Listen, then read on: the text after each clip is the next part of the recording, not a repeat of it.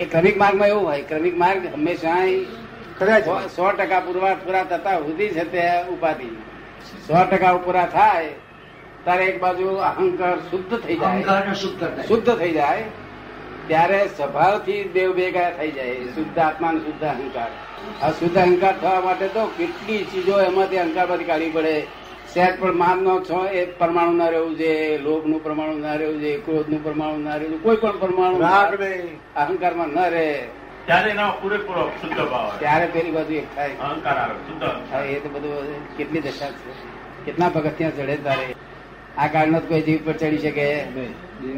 દાદા પણ મ- તમે આપ કહો છો કે મંત્ર બધી અડચણ આપણી દૂર કરે પણ બધું વ્યવસ્થિત જ છે તો પછી મંત્રમાં કે ક્યાંથી શક્તિ આવીએ વ્યવસ્થિત એટલે જો અડચણ દૂર ના થવાની હોય ત્યારે એવું એવું વ્યવસ્થિત સમજી લેવાનું આપણે ના બોલાય એટલે જાણવું એ અડચણ કે દૂર થાય એવું લાગતું નથી આપણે નથી વ્યવસ્થિત ન હોય તેવો સરસ એવું.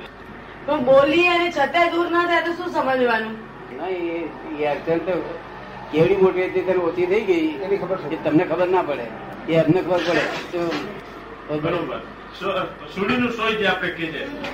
જ્ઞાની પુરુષો તમને વગર કોમની મહેનતમાં ઉતારે નહીં ઓછામાં ઓછી મહેનત કરાવડાવે એટલા માટે તમને જ્ઞાની પુરુષ અને તમને બધા જપ ને તપ ને બધું કરવા ના કહ્યું હોય ના બધામાંથી છૂટ છૂટા કહી દીધા અને જેટલું તમને જરૂરિયાત છે એટલું જ તે બસ તમારે કરવાનું નહીં તમારે તો બેનને કહેવાનું કે ભાઈ તમે કરો કે એટલું. તે- તમને તો કશું કરવા પડે જ રાખ્યું નહીં વિજ્ઞાન છે ને છે તો વિજ્ઞાન તો અને તે અવિરોધાભાસ આજ વીસ વીસ વર્ષથી બોલું છું અવિરોધાભાસ એક એક એક એક પુસ્તકમાં એક જગ્યાએ કોઈ જગ્યાએ વિરોધાભાસ તે બધાની પ્રકૃતિનું હજુ જ્ઞાન નીકળ્યું નથી કહું બધાને બધાની પ્રકૃતિને માફક આવે એવું જ્ઞાન નીકળ્યું એવું જ્ઞાન નીકળ્યું નથી. નીકળ્યું નથી સમજ પડે ને બધાની પ્રકૃતિ અમુક જ માણસોની પ્રકૃતિને માફક આવે એવું જ્ઞાન નીકળ્યું છે જે આ બધું આખું આખું વિજ્ઞાન છે પણ નીકળ્યું નથી હજુ એવું હોય ખરું શું કે બધાની પ્રકૃતિને હા માફક આવે જો આમાં સવાલ શું છે કે દાદાનું જે બહાર આવેલું છે એ પાંચ થી દસ ટકા જ છે પાંચ થી દસ ટકા જ બહાર આવેલું છે એમ દાદા જ કહે છે હવે આપણને એમ લાગે છે કે આ પાંચ દસ ટકામાં તો મોક્ષ મળે એટલું જ્ઞાન આવી ગયું તો હવે બાકીના નેવું ટકામાં શું ભરેલું હશે અમારા અમને બહુ તાજુબી થાય છે હા પણ એ જ, એ બધું ટકા આવે તો બધા બધા લોકોનું કલ્યાણ થઈ જાય ને બધા- એ બધાના માફક આવે ને એ જ્ઞાન હજુ નીકળ્યું નથી એટલે ને- નેવું ટકામાં એ બાકી છે મને જેટલા મળે છે ને હા. એ એમના હિસાબથી જ્ઞાન નીકળે છે એમના હિસાબથી નથી એમના હિસાબથી જ. તો એમના માટે પૂરેપૂરું નીકળે છે એમના માટે પૂરેપૂરું છે ને હા એમના માટે પૂરેપૂરું હા જે મને મળે છે એમના માટે પૂરેપૂરું છે બરોબર બીજું બીજું બધા લોકોના માટે આ ફોરેન લોકોનું હું આપું તે નકામો છે હા કારણ કે એ તૈયાર ખરી રીતે આ અભવ્યનો અર્થ આ લોકો કરે છે ને એ નથી તે ખરી રીતે અભવ્ય ભગવાને અમને કહ્યા છે કોને કહ્યા છે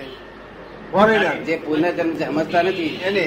તેમને કહેલા છે હા ભાઈ હા અભાવ્ય પુનર્જન્મ જે સમજતા નથી તેને અભવ્ય કહેલા છે અહીંના હિન્દુસ્તાને ભલે ને મજૂર હશે હાજી પણ એ પુનર્જન્મ સમજે નહીં.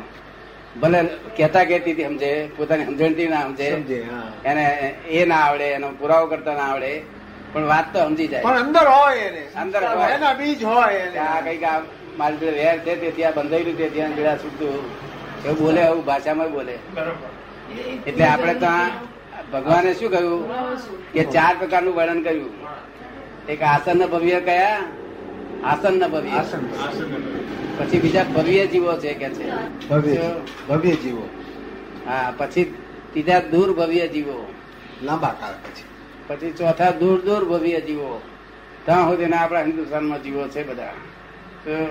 એમાં કામ કેટલાનું થઈ જાય જે હમણાં તરત કારણ કે ભવ્ય અને આસન ભવ્ય બેનું કામ થાય તો દૂર ભવ્ય તો ઘણા કાળે થાય હતા દાદા આસન આસન ભવ્ય એટલે શું આસન ભવ્ય એટલે શું આસન ભવ્ય આસન ભવ્ય એટલે નજીકના કાળમાં એકદમ આપણું આ જ્ઞાન આસન ભવ્ય જેવું થાય છે તો